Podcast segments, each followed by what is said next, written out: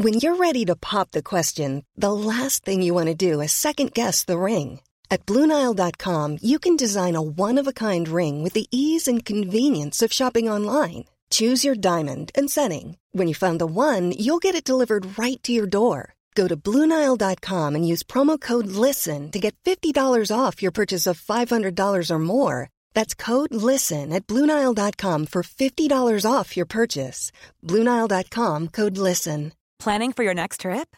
Elevate your travel style with Quince. Quince has all the jet setting essentials you'll want for your next getaway, like European linen, premium luggage options, buttery soft Italian leather bags, and so much more. And is all priced at 50 to 80% less than similar brands. Plus, Quince only works with factories that use safe and ethical manufacturing practices. Pack your bags with high-quality essentials you'll be wearing for vacations to come with Quince. Go to quince.com slash pack for free shipping and 365-day returns. Episoden av Bra damer som du nå snart skal få høre, den har jeg laget i samarbeid med Barnekreftforeningen.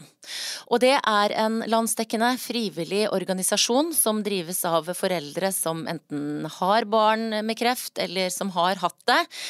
Og det er rundt 200 norske barn som rammes av barnekreft hvert år. Heldigvis så overlever fire av fem, men det er sånn at dette er den hyppigste dødsårsaken for de mellom 1 og 14 år her i landet.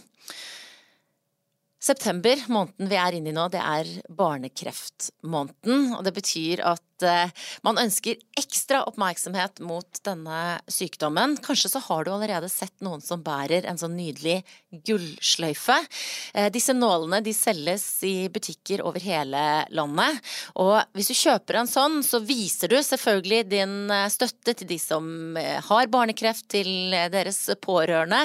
Men pengene du betaler for nåla er også med på å støtte viktig arbeid, viktig forskning som gjøres på barnekreft. Så støtt gjerne Barnekreftforeningen. Og så håper jeg inderlig at du kanskje lærer litt av episoden du snart skal høre, om hvordan denne sykdommen kan ramme.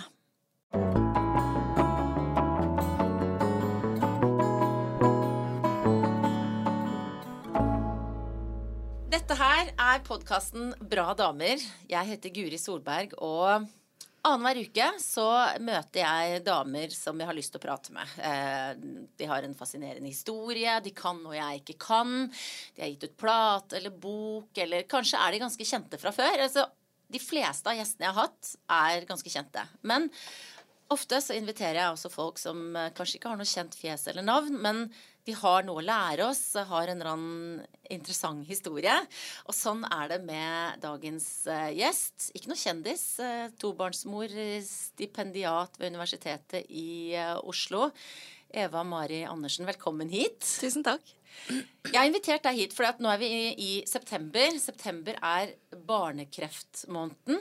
Mm. Um, du er ikke noe barn, du er voksen. Men du ble sjuk da du gikk i åttende klasse. Det stemmer. Ja. Mm. Akutt lymfatisk leukemi. Helt riktig. Du kan liksom høre på diagnosen at det er liksom Det er kjipe saker.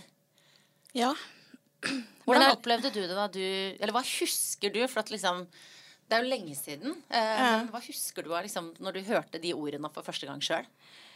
Eh, altså, jeg husker jo veldig mye. Med overraskende mye, egentlig, da fra et voksenperspektiv. Um, men jeg husker ikke. Det er ikke en tidslinje, hvis du skjønner. Nei. Så jeg husker særlige øyeblikk, og jeg husker fragmenter, og så Ja. Men jeg husker jo akkurat når jeg fikk diagnosen. Ja. Det gjør jeg. Hva slags øyeblikk var det? Um, jeg vet ikke Altså, det var jo helt åpenlagt et definerende øyeblikk. Mm. Um, og jeg og foreldrene mine har snakka om det etterpå, for vi opplevde det jo annerledes. Fordi jeg husker at eh, jeg gikk fra å ha en forkjølelse, noe de trodde kanskje var en lungebetennelse, eh, til å raskt bli veldig, veldig syk. da. Eh, så det var liksom Alt gikk veldig fort. Inn på sykehuset i Arendal. Og så ble jeg kjørt i ambulanse faktisk til Rikshospitalet. Og så var det masse prøver, og så dagen etterpå så var det noen som kom og ga meg beskjed, da. Og jeg husker jo at denne legen eh, som ga meg beskjed om at jeg hadde fått kreft, eh, fortalte at det var ganske gode behandlingsprognoser. Eh, de er enda bedre i dag, da. Men jeg husker at eh, Jeg husker ikke helt typ, prosentene, om han sa prosent, men det var i hvert fall sånn at eh, han sa at majoriteten overlevde. Og da husker jeg at jeg tenkte ja, men men da går det vel bra, fordi her er jeg, jeg skal gjøre så godt jeg kan. Foreldrene mine de er innstilt på at de, skal, de gjør alltid så godt de kan. Mm. Og så har jeg disse legene var, og sykepleierne som bare var snille og um, ja, positive. Så da tenkte jeg at dette skal gå. Mm. Og så har jeg snakka med mamma etterpå, og hun tenkte jo det motsatte. Men det er jo en så stor andel som ikke klarer det. Oh. Så det var et øyeblikk eh, som var to helt forskjellige ting, på en måte. Selv om det var det samme. Og så er det jo eh, spesielt Jeg legger merke til at du sier at du tenkte at du skulle gjøre så godt du kan. Mm. Eh, var det sånn at du som, som 14-åring da eh, tenkte at det var noe du skulle altså, Så du på det som en prestasjon?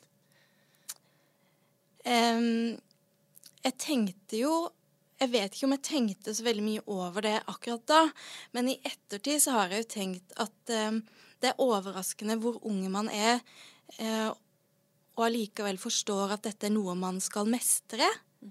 Eh, og at det å være pasient er en rolle, og at noen pasienter liker man bedre enn andre.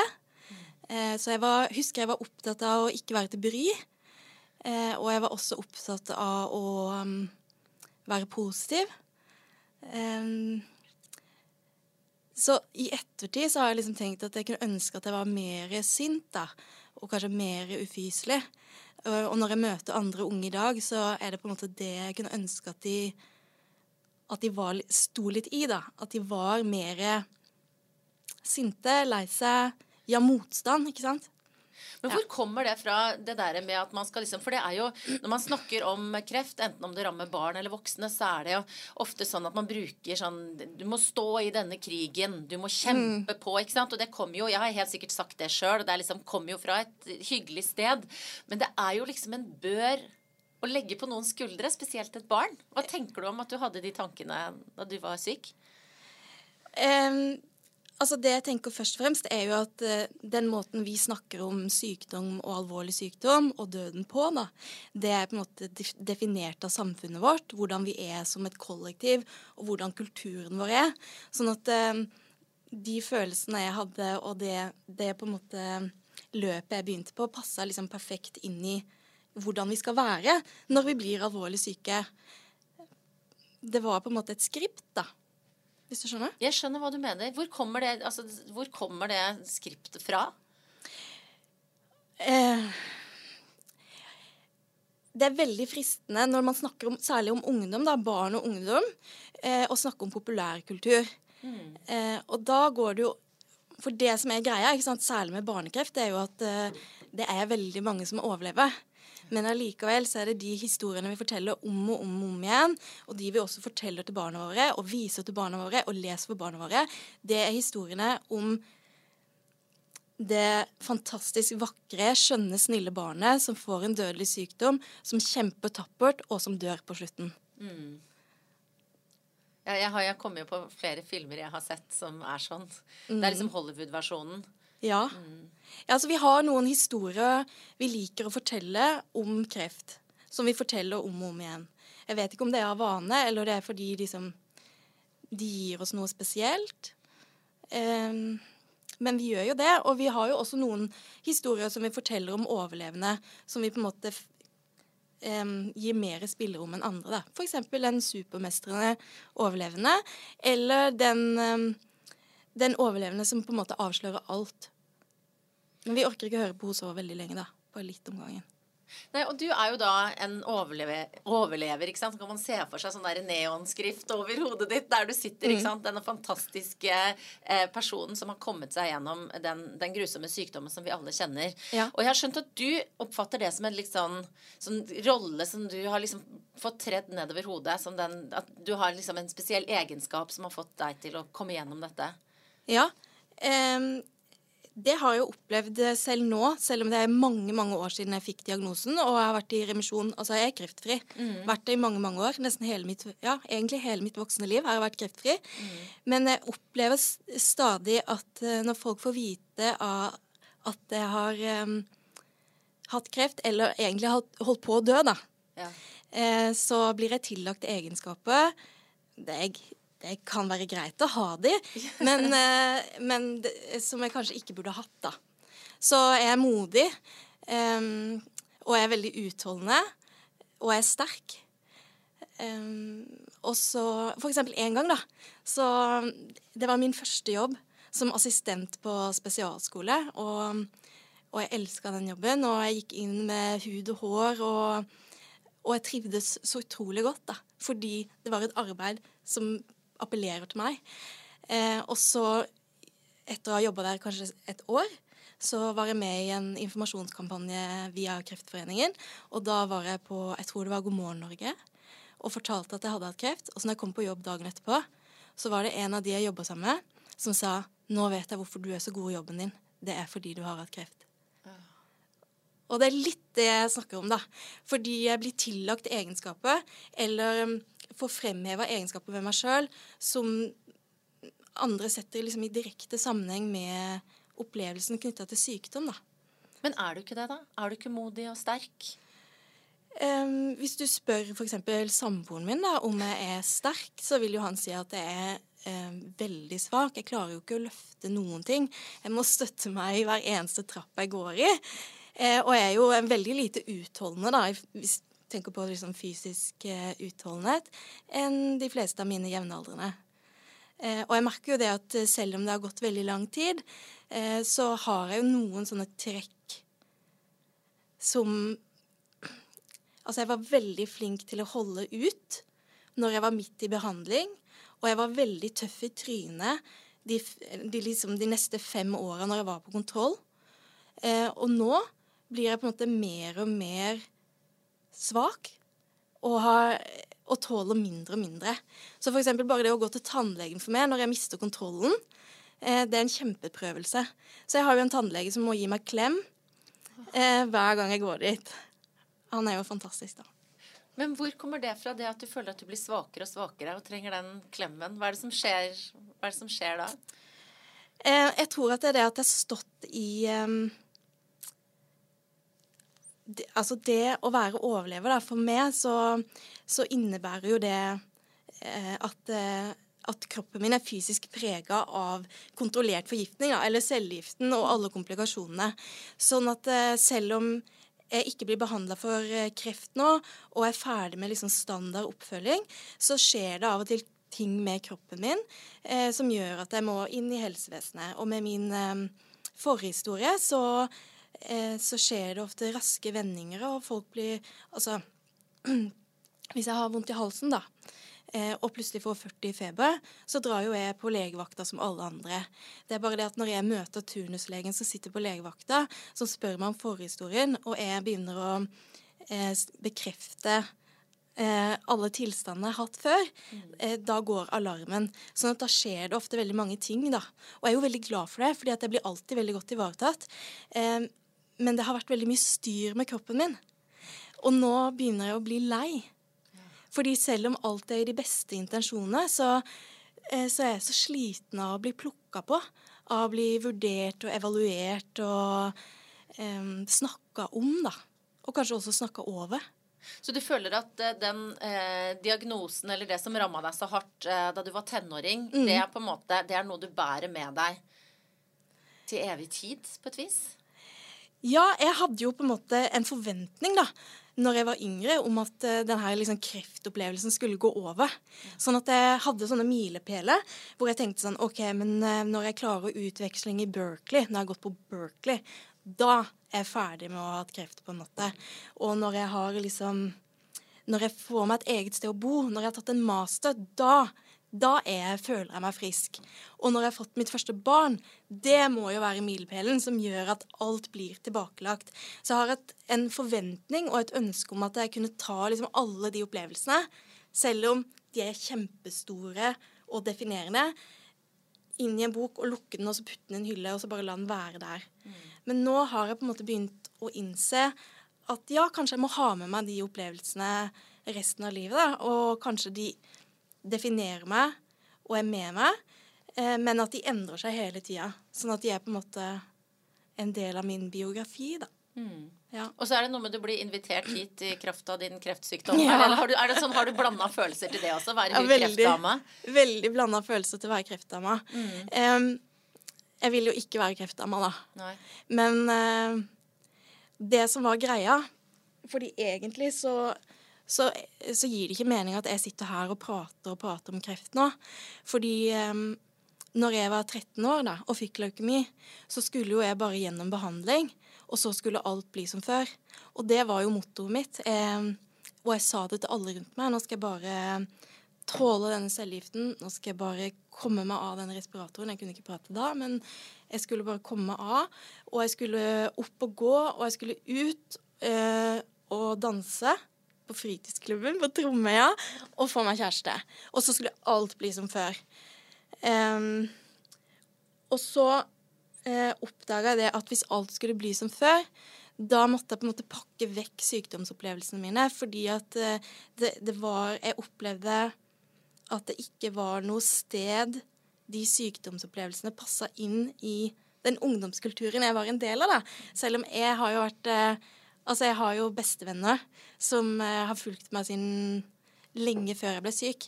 Eh, så jeg har alltid hatt masse sosial støtte, men jeg har allikevel alltid kjent på en annerledeshet og en ensomhet som gjorde at på et eller annet tidspunkt så slutta jeg å prate om det. Så det er faktisk sånn at Jeg vet ikke om det kanskje faller seg mer naturlig for voksne venninner å, å prate om kreft, da hvis man får kreft. Det vet jeg jo ikke. Men det er faktisk ikke sånn at eh, jeg snakker så veldig mye om disse opplevelsene eller disse tankene og sånn til vanlig. Og jeg har aldri gjort det heller. Um, så det var liksom terskel for meg å begynne å snakke om det. Mm. Men så skjønte jeg jo at det var behov for disse alternative fortellingene. Og så skjønte jeg jo um, at noen må være først, da. Mm. Det er et eh, stort ansvar å ta på seg, da. At du har gjort det. Men jeg ser egentlig ikke på det som noe ansvar, fordi at eh, nå er vi en sånn vi er en hel generasjon med overlevende, da, hvis man skal bruke overlevende-begrepet. da. Mm. Vi er en hel generasjon der ute nå. Er, vi, de er leger, de er sykepleiere, de er lærere. De lever livet sitt som bare det. Eh, og det er veldig mange som kan fortelle denne historien. Mm. Så det er ikke Ja. Og du er en av de. Og, og du, du, sa en setning i stad om, om, hvor dårlig det var, og at du holdt på å dø. Mm. Eh, går det an å forklare ak akkurat liksom hvor eh, Hvor nær var du det? Um, helt konkret så var det jo sånn at det kom til et punkt uh, hvor uh, legene ga beskjed til mamma di at de måtte uh, tilkalle resten av familien fordi de, fordi de tenkte at kroppen min holdt på å gå liksom, inn i siste fase. Da. Sånn at det har jo vært den i familien som andre har våka over, da. Og på tur. Mm. Skjønte du det da? Eh, at du var i nærheten av å dø? Nei, altså Akkurat da var det mm, veldig intenst, og jeg lå på intensiven. Jeg var mye våken, da. Eh, men det var ingen som på en måte fortalte med Satte seg ned med meg face to face og sa 'nå tror vi du kommer til å dø'. Det, det, var ingen ord for det akkurat da. Men det jeg kan huske, er at, um, at jeg følte meg veldig utrygg. Og at jeg var veldig, veldig redd for å sovne. Og det var verst når jeg var nærmest døden, da, hvis man kan si det. Og så husker jeg at jeg våkna fordi at jeg var i en sånn tilstand hvor jeg gikk eh, ut og inn av bevissthet, på en måte. da. Jeg husker at jeg våkna og, um, og så har tanta mi, som er nesten min beste venn noen ganger, satt ved senga. Og da skjønte jeg at det var noe galt, fordi eh, hun skulle ikke være der akkurat da. Så jeg har et sånn øyeblikk som jeg husker veldig godt, og som jeg nå i ettertid har skjønt OK, men det var da. Mm. Ja. Hva var det som kunne gi deg trygghet, da? Uh, I den perioden der? Eller var det noe som gjorde at uh, du, du, fant trøst da når du var på ditt sykeste? Ja, eh, jeg nevnte det jo i stad, da. Det er jo sosialstøtte. Så jeg hadde jo eh, to foreldre som ja alt, som satt eh, ved sengekanten. Jeg har til og med en pappa som eh, som la seg opp i senga til meg på intensiven og holdt rundt meg. Og det har flere av sykepleierne sagt etterpå at det har de aldri sett før. For man har jo veldig mange ledninger og sånt, sånn at det er jo veldig Det blir veldig skummelt å ta på den som ligger i senga. Men eh, de var jo der og var veldig nære, da. Og så hadde jeg også en flokk og en eh, oppbacking hjemme fra Tromøya som var eh, Jeg vet ikke om den var unik, men den var helt unik for meg. Ja. Så jeg hadde venner som skrev eh, kort og brev hver eneste dag, eh, og som pusha på, da. De ville, de ville, være med meg og være en del av det. Mm. Men det at du beskriver at du, du, var den i familien som måtte våkes over. Mm. Um, hvordan, det, eh, altså, hvordan er det nå, når du, når du, du har lagt dette bak deg, på et vis? Det føler jeg egentlig, hvis man skal snakke litt om ansvar, da, så er det litt sånn Det er en tung bør å bære, da. Mm. Eh, fordi at eh, selv om jeg vet at de er glad i meg, og de bare er glad for at jeg lever, så kjente jeg veldig lenge på skyld. Eh, og jeg så også skamma meg litt fordi at jeg trengte så mye hjelp, og fordi at jeg hadde utsatt dem for en så stor belastning, da. Eh, og det er jo også sånn at eh, Jeg har jo en søster også at eh, når eh, foreldre liksom går inn med hud og hår for å liksom redde én, da, så er det jo en annen som ikke får oppmerksomhet. Eh, og det har jeg liksom veldig dårlig samvittighet for, da. Fortsatt? Ja. Mm. Ja, men det blir jo akkurat som hele liksom, opplevelsen. Jeg har jo med meg hele opplevelsen og alle følelsene. Og de eh, endrer seg jo, og det finnes jo nyanser. Men, men, det er jo en av de tingene som jeg sitter igjen med. Som jeg kommer til å ha med meg, da. Sånn ja, hvis det skjer med meg. Mm. Du, eh, jeg nevnte innledningsvis at du nå er eh, stipendiat ved Universitetet i Oslo. Og på mm. et vis skal du nå da forske på deg sjøl og din uh, egen gruppe. Går det an å fortelle til en vanlig person som meg hva forskninga di går ut på? Ja, jeg er helt i startfasen, men det jeg har lyst til å gjøre, er jo å løfte fram historier om det å være i remisjon, eller det å leve etter en alvorlig sykdom. Kan ikke du bare si hva remisjon betyr? Ja, det betyr Altså, det um, det kommer jo an på hvem du spør, da. Men eh, først så betyr jo remisjon at eh, kreftcellene er slått tilbake, da, hvis man tenker på kreft. Eh, og så betyr det også at man er symptomfri. At man har blitt behandla for en alvorlig sykdom, men at man ikke har på en måte det finnes ikke bevis for at du har den sykdommen i kroppen nå. Nei, nei, Men du lever etter noe, da. Det ja, er på en måte hele poenget. Mm. Du lever etter noe alvorlig og definerende, og hvordan er det? Mm. Um, fordi det som er at uh, når vi ser på forskning, da, eller hvis det skal være sånn um, Snakke veldig folkelig om det, da, ikke korrekt, så er det jo hvis jeg ser på forskning om meg selv. Fordi når jeg vokste opp, så prøvde jeg å finne historier om meg sjøl. Jeg prøvde å finne fakta og informasjon om min tilstand som kunne si meg noe om mine fremtidsutsikter, hva jeg burde føle, hva jeg burde tenke, alle disse tinga. Og så fant jeg så veldig lite, fordi eh, det som dominerer, er jo forskning innen helse. Og det er bra, for vi trenger jo det. Eh, men det er et eh, ganske snevert eh, perspektiv som tar for seg på en måte opplevelsen av å overleve, da. Ja. Og livet etterpå. Så det er det jeg vil eh, forske mer på.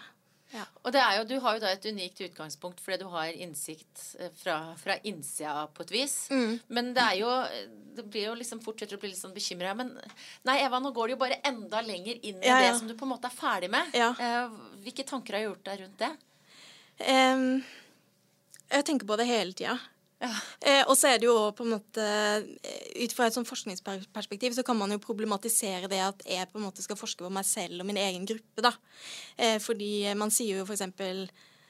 at fisken som svømmer i havet, er ikke klar over havet rundt seg. på en måte. Den ser jo ikke vannet. Um, og så er det jo mange som er bekymra, selvfølgelig. Eller jeg vet ikke om det er mange, men jeg har jo hørt det før, det du sier. Men det som er viktig for meg å understreke da, er jo at jeg har det jo med meg uansett. Mm. Dette er jo på en måte Dette har blitt min uh, mestringsrute, da. Hvor jeg har på en måte gått fra å um, søke etter litteratur på biblioteket, finne ut at ingen har fortalt disse historiene før. Ja, prøve å gjøre det. Jeg har jo gjort det litt før. Og så jeg må, jeg må bare gjøre det. Mm. Og hva er det som er Du, du har jo også eh, brukt mye tid som du er inne på, altså holde foredrag og Du møter folk som er i den situasjonen eh, du har vært i. Mm. Eh, når var det du bestemte deg for at, liksom, at du hadde en rolle der, eller at din stemme var nødvendig? Det var når jeg møtte meg selv, da. Jeg møtte andre unge jenter i lignende situasjon som sa Som også hadde hatt kreft, da. Som sa Jeg trodde jeg var helt aleine. Jeg trodde ingen hadde det sånn som meg, og nå sier du det. Eh, og den får jeg ofte igjen og igjen. At eh, de tinga som jeg forteller om, de har ikke blitt satt ord på sånn ut, da, før. Eh, og det tenker jeg at det må jeg bare fortsette med. fordi det å sitte og føle seg ensom og annerledes fordi vi ikke deler liksom noen elementer ved det å være overlevende, da, det, det blir så feil for meg. Mm. Så det blei litt sånn, ja. Men du, hva er det du Hvis du kunne gått tilbake og forandra eh, noe på, på, hvordan livet ditt var, eller hvordan folk forholdt seg til deg da du var sjuk, hva, hva er det du ville endra da? Jeg vet ikke. Men det jeg pleier å si, som er litt sånn viktig for meg, er jo f.eks. når jeg holder foredrag, da, eller når det kommer noen bort til meg og sier 'Å, du er så fantastisk, og du er et forbilde, og tusen takk', og sånn, så er det jo Det er jo ikke for å være liksom slem, da. Men egentlig så skulle jeg jo aller helst vært et helt annet sted.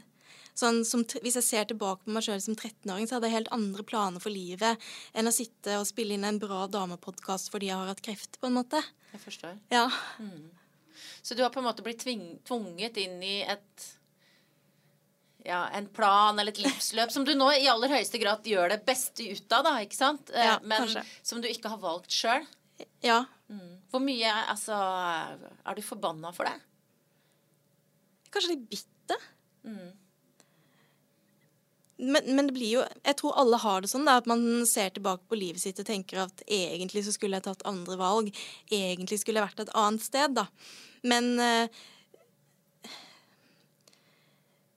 de fleste som har vært syke, da, de snakker jo ofte om liksom, hva de har lært, og um, at de på en måte har hatt mange fantastiske menneskemøter, og at de har vokst som personer og alle disse tinga. Og, og jeg, jeg, benekter ikke det. Nei. Men det er bare det at eh, jeg tror at det hadde vært uh, et helt annet sted Fordi kreften har begrensa meg. Og det å leve med f.eks. seinskader etter kreft, da, det begrenser meg som menneske. Sånn at Ja. Jeg ser liksom for meg at jeg hadde vært ute i verden et sted i bushen et sted langt fra sykehus og jobba på en skole eller liksom kunne brukt kroppen min eh, og vært trygg i kroppen min på en helt annen måte enn det jeg er i dag, da. Ja, for det er noe med den der, eh, den ideen om at eh, nå er jeg frisk, nå er jeg fri. Ja. Det er egentlig det er, ikke, det er ikke sånn det funker. Fordi at selv om du nå er nettopp frisk, så er det Altså, du kjenner, kjenner det eh, på mange måter. Kan ja. du si noe om det? Hva, altså, disse senskadene, det er litt sånn diffust for oss som ja. har vært heldige og ikke kjent dette på kroppen. Hva er det det består i for deg? Jeg er jo på en måte frisk og fri, da. Jeg føler meg jo frisk og fri. Ja. Eh, men jeg har på en måte eh, Sånn som det gir mening for meg, da. Jeg vet ikke om en lege ville forklart på, på samme måte. Men eh, cellegiften og den behandlingen eh, gjorde at kroppen min ble svekka. Sånn at jeg har bl.a. Eh, nevrologiske skader. Dvs. Si at eh, jeg har dårligere balanse, jeg har mindre muskelkraft.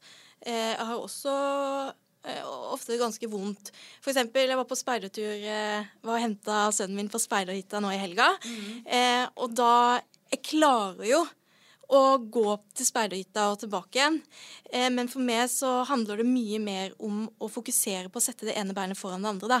Det er f.eks. den seinskaden. Ja. Så jeg tror at jeg tenker mye mer på å løfte beinet og sette beinet riktig uten å tryne enn andre. Eh, og så har jeg jo um, så har man jo også denne seneffekten som heter fatigue, eller utmattelse. Eh, og for meg så går jo det bare ut på at Altså, jeg er så slitne. Mye mer sliten enn andre. Eh, og det det samsvarer ikke med vilja, ikke sant. Og, og hodet er sånn type hun som alltid sier ja. Ja, det vil jeg være med på, det vil jeg være med på. Ja, selvfølgelig, count me in. Og så kommer det til stykket, og så klarer jeg ikke å reise meg fra sofaen. Og så har du jo da eh, to barn, en Ja. eh, på, så vidt påbegynt eh, doktorgrad, eh, Ja. en kjæreste, ikke sant. Og Ja. bare liksom har listet opp de, så ble jeg liksom Jeg veit jo hvor krevende det er. Ja, ja. Eh, i, på hvilken måte preger dette hverdagen din?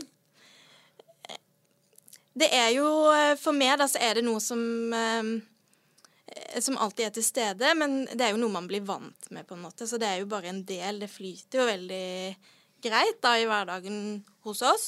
Eh, men Og jeg tror Altså, barna er jo ikke bevisste og bærer ikke preg av det, fordi de er barn, og vi de er små, så vi har ikke hatt så veldig mange prater ennå om akkurat det. Mens eh, den som kanskje drar lasset litt ekstra, er jo samboeren min, da. Som eh, må liksom justere litt eh, underveis innimellom. Hvordan er det for deg? Em, jeg er jo veldig glad for å ha han, da. Eh, og så er han en sånn type som ikke gjør så stort nummer ut av det. Sånn at eh, Men selvfølgelig, jeg, jeg vil jo ikke ha Jeg vil jo ikke det. Jeg vil jo klare meg sjæl. Mm. Men gjør du ikke det egentlig? Jo da, jeg gjør Ja. det. ja. Det er bare en sårbarhet da, som er der, på en måte. Mm.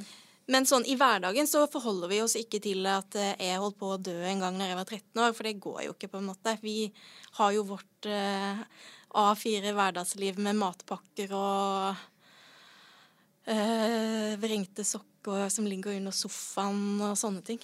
Mm. Ja, for det er jo en sånn eh, en, en klisjé, da, en sånn oppfatning som man har. ikke sant? At når Mm. man har vært døden nær, så får man et sånt nytt perspektiv på livet. sånn at da, Eh. da bryr man seg liksom ikke om f.eks. sokker, da, men når man tenker liksom Solen skinner, jeg lever. Ja, ja. Eh, altså Er det noe av det der som stemmer?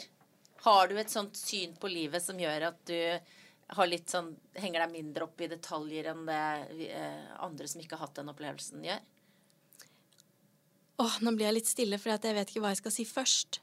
Fordi egentlig så vil jeg jo si at det ikke stemmer. Ja. Fordi jeg har tenkt veldig mye på Fordi jeg ser på meg sjøl som en ganske positiv person. Og så har jeg tenkt veldig mye på om jeg var det før jeg ble syk, eller om jeg blei det fordi jeg var syk. Men jeg tror egentlig jeg var det før òg. Fordi jeg er jo typen som går til Monster i dag, ikke sant, og det regner, og det er jo dritt, og sveisen og maskaraen klumper seg, og jeg tenker at det var ikke greit det. Men så ser jeg en liten spurv som bader i en vannpytt, og så tenker jeg fy fader, livet er så fint. Men jeg vet ikke om det var der før. Jeg tror det var der før. Ja. Du er en positiv type, liksom. Ja. Men det samboeren min sier, da, det er jo at det svinger. Sånn at for han så er det Han, han mener at det, det svinger At det er for kort mellom sorgen og gleden, da. Sånn at jeg kan øh, synes at livet er dritkjipt. Og så tror han at det er der vi er. Og så plutselig så Så er det ikke så farlig allikevel, hvis du skjønner. Ja, og jeg må si jeg har fått den beskjeden sjøl. Ja. At det svinger litt mye uten at jeg har noen knagg å henge det på. Ja. Så det er jo sikkert mange som kan, eh, kan kjenne seg igjen i. Men det er en ting som jeg tror helt garantert da, at kreften har gitt meg. Og det er jo på en måte det mot Jeg vet ikke om dette er mot, da. Men at det at jeg klarer å stå i f.eks. dette uten å tisse på meg, Ja. og, og, og være med på podkast eller stå og snakke foran veldig mange mennesker Fordi jeg har alltid en sånn følelse av at um, Som jeg ikke klarer å riste av meg. At vi skal alle dø, på en måte. Om 100 år er alt glemt. Ja. Så hvis, det går, hvis jeg driter meg ut nå, så er det ikke så farlig allikevel. Og det tror jeg er pga. kreften. Så jeg vet ikke om det handler om mot, eller om man bare blir litt sånn avstumpa. Men det er ikke så farlig, liksom. Du har jo to barn som er litt for unge til å ta den derre Ja, dere har ikke snakka så mye om at du har holdt på å dø. Nei. Men eh, det, når er det du gjør det, eller skal man gjøre det? Eller på, i hvilken måte skal man involvere barna sine, syns du, i en sånn historie? Em, når, eh, når det kommer spontant og naturlig. Jeg har snakka litt med familien min om det, da. Fordi at eh, en gang eh, Jeg har ganske mange arr på kroppen, da. Og så en gang når sønnen min var sånn tre år eller noe, så oppdaga han de første gangen. Og da kom det så brått på han, han bare Hva er det? Og da sa jeg å nei, å, det er dynemerket. Mamma sover så lenge. Sove, oh, ja, liksom, ja, ja. Du dro en liten løgn? Ja, det var uh, intuitivt, så ville jeg ljuge, da. Mm. Uh, og da etter så skjønte jeg på en måte at jeg måtte legge en plan for det. Så planen er nå at uh, vi skal være helt ærlige, men at vi kan forenkle det litt. Sånn at vi trenger ikke legge så veldig mye vekt på at prognosen var veldig dårlig. Vi sier heller at jeg har vært veldig, veldig syk, men at jeg blei frisk. Mm. Ja. Og så lurer jeg på i hvor stor grad dette har gjort deg til en eh, bekymret mamma. Det er vi jo alle. Eller altså, Nå skal ikke jeg ta deg med i min opplevelse, men altså, de fleste kjenner jo på jo større kjærlighet, jo større bekymring. Uh, med din bagasje, uh, hvilken vei vipper det da? Eh, Det som er greia, er jo at jeg har jo en erfaring med at kroppen min ikke spiller på lag. Sånn at jeg har liksom erfart at eh, alt gikk kjempefint, og så plutselig fikk jeg kreft, og så holdt jeg på å dø. Sånn at eh, Og mine barn, ikke sant, de er jo perfekte.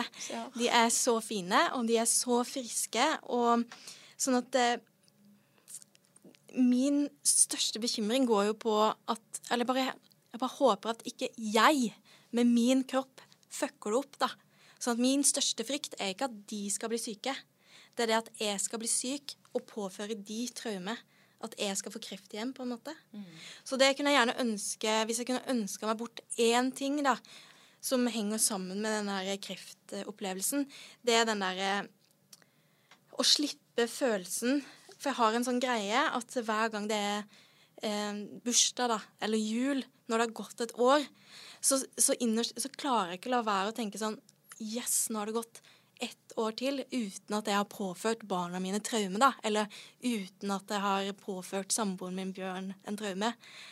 Og jeg så, skulle så gjerne ønske at eh, det var annerledes. At jeg var mer redd for uh, Jeg er jo redd for barna mine òg, da. Men at jeg var liksom mer sånn vanlig redd.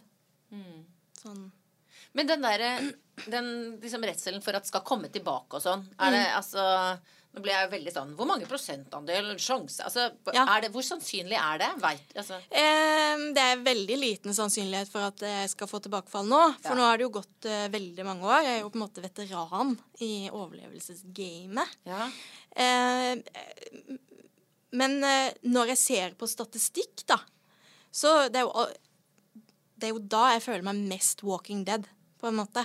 Fordi eh, de sier jo noe om samfunnsdeltakelse, om funksjonsnivå, om følgekreft, fordi man Behandlingen i seg selv kan jo også være kreftfremkallende, ikke sant?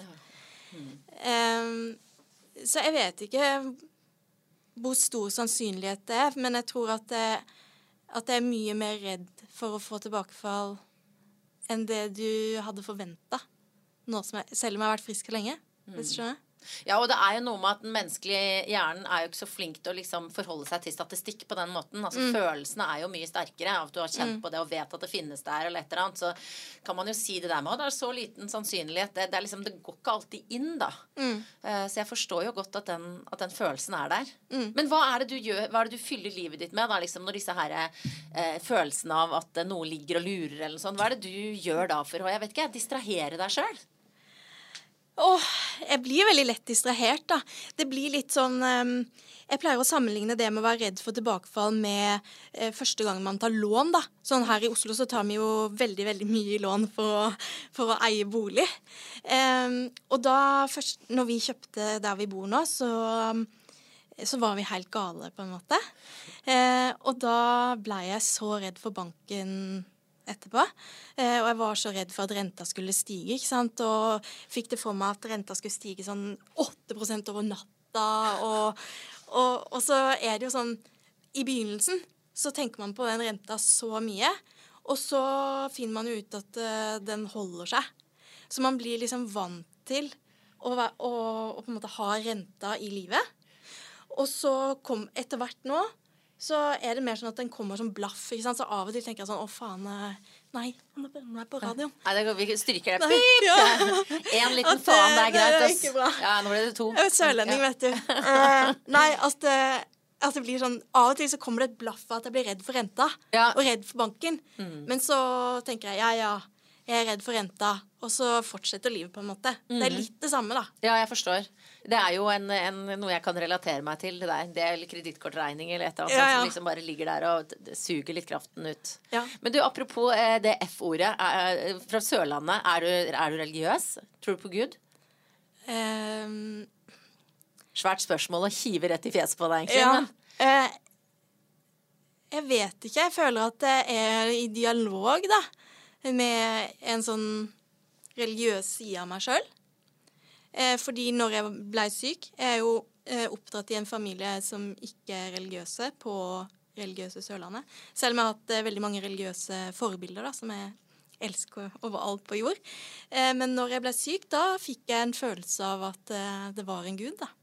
Sånn at da, da fikk jeg faktisk gjennom både at jeg ble døpt og, og konfirmert eh, kristelig, da. Men så kommer liksom inn det der, eh, den bitterheten at det er litt sånn sinna, så hvis Jeg håper jo på en måte at eh, Gud finnes, da. Så jeg kunne tatt en prat med han. mm, hva skulle du sagt? Ja, Vi snakker litt om de tinga som ikke er greit. Ja. Fordi at det er så mye jeg ikke forstår, da. Ja. Men du, det er jo et ganske svært skritt å ta, da. Å, bli døpt og konfirmert og liksom ta et annet valg enn foreldrene dine. Ja. Hvilket, var det noe sånn øyeblikk hvor du, hvor du tenkte liksom Nei, jeg tror Gud finnes? Ja. Det var jo det. Og så Og så tenkte jeg det, det fins jo ikke noe mer perfekt tid å si det på nå, for at nå, kan, altså nå, nå har jeg jo kroppen full av kreft. Så da var det jo på en måte sånn Ja ja, hvis du tror på Gud, så Vi har jo opptatt deg til å tenke sjøl. Så det, det var jo det jeg fikk, da. Ja. Mm. Men, men hva var det som gjorde at du, du fikk den åpenbaringen, uh, for å bruke et litt sånn uh, kleint ord, kanskje? Det vet jeg ikke, men jeg husker at jeg lå og tenkte det må være noe mer enn dette. Så det var vel sikkert et um, En sånn 13-årings eh, må Prøve å skape mening på, kanskje. Mm. Har, har det forandra seg mye, det synet du hadde da, og den følelsen du har av å være i dialog med et eller annet nå? Eh, har det vært mye utvikling der siden du var eh, 13-14? Nei, altså det er jo ganske likt, da, fordi at eh, jeg er liksom eh, litt sånn eh, dratt mellom eh, forbilder, sant. Jeg har noen forbilder som eh, eh, mener at religion er noe tull, og så har jeg noen forbilder som, eh, som er religiøse. Ja. Og så vil jeg veldig gjerne Ja. Så hører jeg på begge to, da. Hvem er forbildene dine? Eh, altså, nå tenkte jeg på, faktisk på mamma og pappa, da. Mm. Eh, og så tenkte jeg på tanta mi. Mm. Det har vært sånne to eh, motpoler, da. Hva er det som gjør Du har snakka, snakka om tanta di i stad også. Ja. Sånn lyser det i hele ansiktet ditt, sånn som de gjør nå. Som eh, Ja, tanta di, og som, også din beste venn, som du sa. Hva er det med, hva er det med Det er henne litt, som gjør dere så nære? Jeg vet ikke. Og det er litt sånn rart. Jeg hadde ikke en plan om at jeg skulle snakke om tante Anne nå. Nei. Men det er vel um, en voksenperson som Det blir jo på en måte Det handler jo om barndom, da. Så hun har jo vært en voksenperson som alltid har lytta til meg. Og som alltid har tid til meg. Og som eh, alltid har vært til stede, da. Og så har jeg sett hvor mye bra hun gjør for andre. Eh, og hvor mye hun betyr for andre. Så det er liksom Det er jo noe å leve opp etter, da, tenker jeg. Ja, å leve opp til. Mm. Det er nydelig å ha en sånn person i livet sitt. Ja. Ja. Og så har jeg jo òg mange andre, da. Jeg har eh, mange gode venner som er sikre som banken.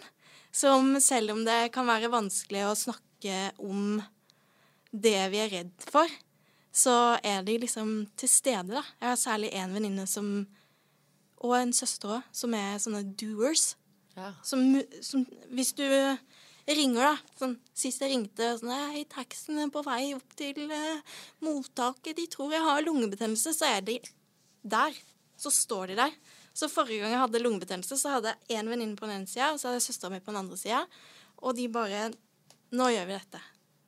Men vi snakker ikke så mye om det. Men de er der. Ja. Helt sykt. Hvor viktig er det for deg? Og det er jo så viktig. Det er jo det eneste jeg husker. Det er jo det eneste jeg bryr meg om. At de er der. Så en dag så håper jeg at jeg kan være der sånn tilbake, da. Men tror du ikke du er det? Vet ikke. Jeg håper jo det. Jeg håper, at jeg, jeg håper jo at jeg har noe å gi tilbake. Jeg tror ikke De hadde vel ikke fortsatt Kanskje søstera mi, da. Vi er jo knytta Hun må jo, liksom. Hun har jo ikke noe valg, da. Men det, kanskje hun andre hadde prøvd å fade meg ut hvis det var skikkelig ille å være sammen med meg hver gang. Mm. Du, Jeg pleier å spørre alle gjestene mine om de ikke kan ta med seg Jeg sier sånn, ta med en gjenstand eller en dings eller noen som kan si noe om hvem du er. Og det er artig fordi at uh, på bordet mellom oss her nå, mens vi har vært liksom innom døden og kjærligheten og kreften og, uh, ja. og senskader, så ligger det altså et lite kompendium printa ut. Uh, en brosjyre hvor overskriften er 'Veiledning om hold av undulat'. Ja. Eh, hvorfor Eva, har du tatt med akkurat dette til studio i dag? Nei, for du sa jo at jeg skulle ta med noe som, som på en måte beskriver meg som person, og som definerer hvem jeg er. Mm. Eh, og jeg er jo veldig utspekulert som person, da. Sånn at eh, jeg har jo Altså, jeg er veldig, veldig glad i deg, Bjørn. Men jeg har jo det er samboeren min, Bjørn, en tendens til eh, Hjemme hos oss så snakker vi jo at det er grooming. Mm. Sånn at eh, hvis jeg vil noe, så bruker jeg ofte tid på å legge det fram. Okay. Eh, små hint i omgivelsene. Bitte små ting. Eh, sånn at han endrer oppfatning om et spesielt tema og tror det er hans egen idé. Så til nå så har jo da eh, Bjørn har jo eh, blitt vegetarianer. Og er jo Han er jo mye mer engasjert eh, eh veggis enn meg. Og det tar jeg æren for. Og vi har eh, adoptert en katt eh, som han motvillig ble med å hente, men som han Altså, de har den fineste kontakten, og han dekker alle utgifter. Og nå er jo da Nå har jeg vært på dyrebutikken og fått tak i et sånn hefte om undulat som jeg skal legge på nattbordet hans. Sånn at vi kan lese litt. Og så sønnen min på åtte han driver jo og øver seg på å lese, sånn at eh, vi har høytlesning fra dette heftet da. også. Eh, sånn at eh, om en sånn fire års tid kanskje det dukker opp to undulater i havvien. Fire år, ja. Så du har liksom sånn langsiktig plan? Jeg er veldig tålmodig. Ja, veldig det må jeg si. Ja, For han skal ikke ha noe fugl inn i det der huset akkurat nå. Nei, og det Jeg kan på en måte Du har jo da også en katt, som du sa. Hvordan altså Du tenker at det skal gå greit, eller? Ja, det er kanskje ikke så gjennomtenkt, da. Men det var det som var at jeg så to undulater. Jeg og, jeg og Nils, sønnen min, var inne i dyrebutikken. Og så så jeg to undulater, og de, de var så glad i hverandre. De drev og koste, og så drev de og nussa med nebba. Så tenkte jeg sånn Det er godt å ha i en familie på fire. da, To mm. undulater som elsker hverandre oppå toppen der. Ja, ja det, det er koselig. Så det hører liksom hjemme i den kjernefamilien jeg driver og, og lager, da. ja, og du, Hvor sannsynlig er det at din kjære Bjørn eh, går med på dette her? da? Undulat? Ja. Nei, altså, jeg må jo komme tilbake om fire år, da. Men jeg, jeg anslår at vi har to undulater da. Ja. Og at han renser buret hver uke. Det er veldig proff eh, grooming. Altså, har du noen gode råd eh, hvis det er noen som hører på nå, som, som, gjerne har noe de skulle ha oppnådd på hjemmebane, og ønsker å lære av din eh, visdom? Ja, du må være veldig tålmodig. Mm. Og så må du prøve å være snill òg, da. Ja. Mm. Er det to egenskaper som du eh, setter høyt? Jeg prøver å være tålmodig, jeg prøver å være snill. Ja. ja. ja jeg vil at eh, folk skal være snille med hverandre. Ja, Det er jeg opptatt av. Mm. Mm. Ja, det støtter jeg absolutt. Jeg pleier også da å spørre, spørre gjestene mine eh, litt sånn i de baner, da, hva, hva de definerer som en bra dame. Uh, I og med at de har så forskjellige utgaver av arten eh, som gjester her, da. Er det mm. noen egenskaper som du setter høyt der for at det skal være en bra dame? Ja. Da eh, tenker jeg på um, Da skal jeg tenke på tre bra damer. Mm. Det er søstera mi, eh, mammaen min og min beste venninne. Eh, og det er jo damer med de, um, de har bein i nesa. Eh, de er veldig engasjerte i sine fagfelt. Eh, og de er, de er, stayers og doers. De, og de stiller opp. Mm. Mm. Det tenker jeg er en bra dame. En som er der for andre. Men også som er ærlig. Sånn som eh, min venninne Maria, da, eh, snakka med henne rett før jeg gikk inn her, eh, så sa hun eh, Det hender du sier noe dumt, men eh, du pleier ikke å si så mange dumme ting på én gang, så det går nok bra. Og det var jo trøst i det. Ja, ja, ja. For det var derfor jeg ringte. For jeg sendte en melding og spurte om hun var glad i meg uansett hva jeg sa, da. Og hvordan føler du nå når vi har snakka en stund? eh, Føler, føler du at du har sagt noe dumt?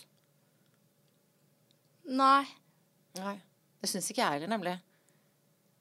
jeg tror ikke det. Men nå har du tre spørsmål igjen til å drite deg ut på. Jeg gleder meg. Og disse her er i hvert fall ikke så farlige. Ja. Eh, tre kjappe spørsmål som jeg stiller Altså til alle Det om sex, det er veldig farlig for en sørlending, da. Ja, nettopp. Ja. Ja. men Da tar vi det til slutt, Ja, for ok. det, er, det er gøy. Så kan du tenke litt på hva du skal svare Ja. der. Ja. Eh, hva spiste du til frokost i dag? Jeg spiste en banan, og så drakk jeg kaffe som eh, samboeren min eh, lager til meg hver morgen. Ja, ikke sant? Fader, du har oppdratt ham bra, altså. Bjørn! Gjør som Bjørn! Han sto til og med opp tidligere enn han pleier for å rekke å lage kaffe før jeg skulle dra. Men du, det er kjærleik. Det er det, vet du. Mm. Ja. Hvor lang tid brukte du til å finne ut hva du skulle ha på deg i dag? Som er altså en så kul bluse med noe sånn Hva heter det? Er det eh, hvor- Er det rysjer? Rysjer? Og så er det krepp. Ja, og da slipper man å stryke den, kanskje. Så den Ja. er liksom Ja. Den trenger ikke strykes. Den er like fin hver gang. ja. Eh, og så er det litt sånn cowboyovn. Ja. Mm. Jeg liker den kjempegodt. Var det, hvor, hvor lenge brukte du på å finne ut at det var den du skulle gå for i dag? Nei, veldig kort. Mm. Men uh, det er fordi jeg nettopp har kjøpt den på Kjøpt den second hand. Ja. Så jeg er ekstremt fornøyd med kjøpet. Mm. Og så når jeg hadde den på meg første gang, så var jeg ute og spiste da med annet Maria, min venninne. Og da var vi på en ganske fin restaurant. Mhm. Og så var det ingen som hadde kommentert den. Og så sa jeg Hva syns dere om den nye skjorta mi, da? Og så tok jeg en bit av maten min, og så mistet jeg den. Så jeg fikk en svær flekk på den. Og da ble det liksom veldig morsomt. Så at det her var dagen hvor den her skulle få liksom en ny sjanse, da. Ja, Den har klart seg bra. Men den dagen er ennå ung. Vi snakker sammen tidlig på morgenen, så det, vi får se hvordan den er på slutten. Ja. Ok, her, kjære sørlending Eva, her kommer spørsmålet du har ventet på. Ja. Når hadde du sex sist? Jeg er fra Sørlandet. Ungene mine kom med måka. Og det gjorde de. Ja, selvfølgelig. Så eh, måka slapp dem ned rett over. Og så, Rett i pipa. så snakker man ikke om sex noe særlig. Nei, jeg orker ikke det, altså. Nei, nei men det blir for mye godt. for meg. Jeg kan snakke om død, døden Ja. hele dagen. Ja. Og det, vi har jo vært på en måte eh, godt innom den også, men Ja. eh, en del andre ting eh, også. Og jeg oppfatter deg jo absolutt ikke som noe Du er ikke en type som henger med hodet, men når Altså, vi har jo alle våre liksom eh, mørke sider, og du har sagt at liksom mannen din sier at det svinger kanskje litt mye mellom topp stemning og dypt nede. Eh, hva er liksom dine mest sånn stussligste øyeblikk? Og mest stusslige øyeblikk. Ja. Er det dårlig gjort å spørre om det rett etter Nei. jeg har spurt om sex? Nei Nei, for altså em, Det som er greia, det er jeg vet ikke om Har du hørt om sånn spirit animal? Ja. At alle har liksom sitt dyr. Ja. Eh, og mitt dyr er jo sånn en liten husmus. Ah. Eh, sånn litt sånn eh, rufsete i pelsen og trives best hjemme, da. Eh, så jeg vet liksom ikke helt eh, så, så som liksom person så er jeg jo en sånn hjemmekjær eh, eh, eh, type som liker best hverdag, da. Sånn at eh, det, det kan jo noen ganger lett bli litt for mye for meg. ja. Jeg vet ikke. Jeg vet ikke hvordan jeg skal Ja, men jeg skjønner, skjønner godt det. Så du i hvert fall er på ditt eh, mest fornøyde når du er eh, hjemme i sofakroken med Bjørn, da. Ja, jeg tror eh, når jeg på en måte, eksempel, Der jeg egner meg aller dårligst, det er sånn ute på byen hvor det er spill, og, og hvor det er mye sånn eh, At man ikke er seg sjøl og sånne ting. Da er det sånn med en gang jeg kommer inn på en eh, pub eller en nattklubb, og sånn det har det alltid vært, så, så begynner jeg å lengte etter dyna, så tenker jeg på liksom restene jeg har i kjøleskapet, og, og den boka jeg holder på å lese og sånn.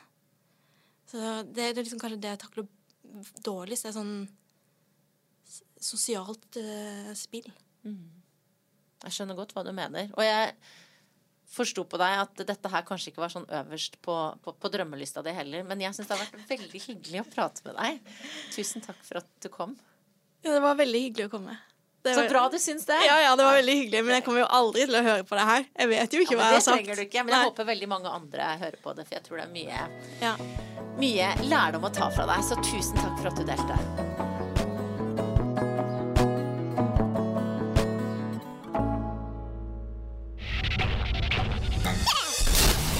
Monster. Hi, I'm Daniel, founder of Pretty Litter. Did you know cats tend to hide symptoms of sickness and pain? I learned this the hard way after losing my cat, Gingy. So I created Pretty Litter, a health monitoring litter that helps detect early signs of illness by changing colors, saving you money and potentially your cat's life. Pretty Litter is veterinarian developed, and it's the easiest way to keep tabs on your fur baby's health right at home. Go to prettylitter.com and use code ACAST for 20% off your first order and a free cat toy. Terms and conditions apply. See site for details. Planning for your next trip? Elevate your travel style with Quince. Quince has all the jet setting essentials you'll want for your next getaway, like European linen, premium luggage options, buttery soft Italian leather bags, and so much more. And is all priced at 50 to 80% less than similar brands. Plus, Quince only works with factories that use safe and ethical manufacturing practices. Pack your bags with high-quality essentials you'll be wearing for vacations to come with Quince. Go to quince.com slash pack for free shipping and 365-day returns. Hey, it's Paige DeSorbo from Giggly Squad. High quality fashion without the price tag. Say hello to Quince. I'm snagging high-end essentials like cozy cashmere sweaters, sleek leather jackets, fine jewelry, and so much more. With Quince being 50 to 80% less than similar brands. And they partner with factories that prioritize safe, ethical, and responsible manufacturing. I love that. Luxury quality within reach. Go to quince.com slash style to get free shipping and 365 day returns on your next order. Quince.com slash style.